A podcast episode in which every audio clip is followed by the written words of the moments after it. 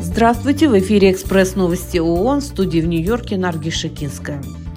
Совет безопасности ООН после многодневных консультаций одобрил предложенную Объединенными Арабскими Эмиратами резолюцию по ситуации в Газе. Документ поддержали 13 стран, делегации США и России воздержались.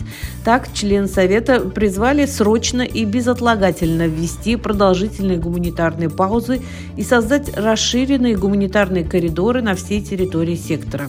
Резолюция также учреждает пост старшего гуманитарного координатора по восстановлению, на которого в том числе будут возложены функции по проверке гуманитарных грузов, направляемых в анклав.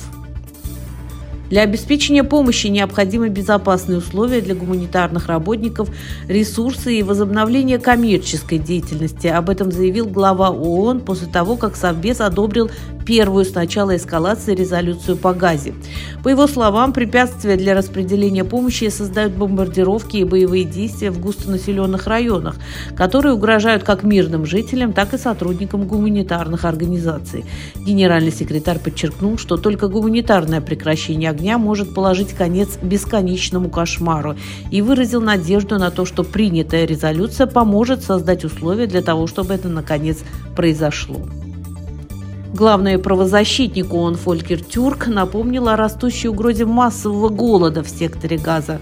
Тюрк призвал Израиль немедленно содействовать доставке продовольствия в соответствии с потребностями гражданского населения, после того, как в четверг был опубликован тревожный доклад о продовольственной безопасности в Газе.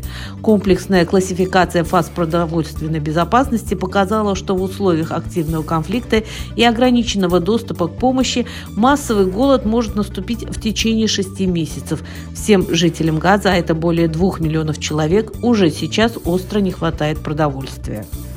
Казахстан и Кыргызстан в пятницу утвердили стратегическую программу действий для бассейнов рек Чу и Талас, в рамках которой страны могут сотрудничать для обеспечения здоровья и благополучия трех миллионов жителей региона, а также устойчивости экосистем в контексте изменения климата. Стратегическая программа была разработана в рамках проекта, который реализует программа развития Организации Объединенных Наций в сотрудничестве с Европейской экономической комиссией ООН.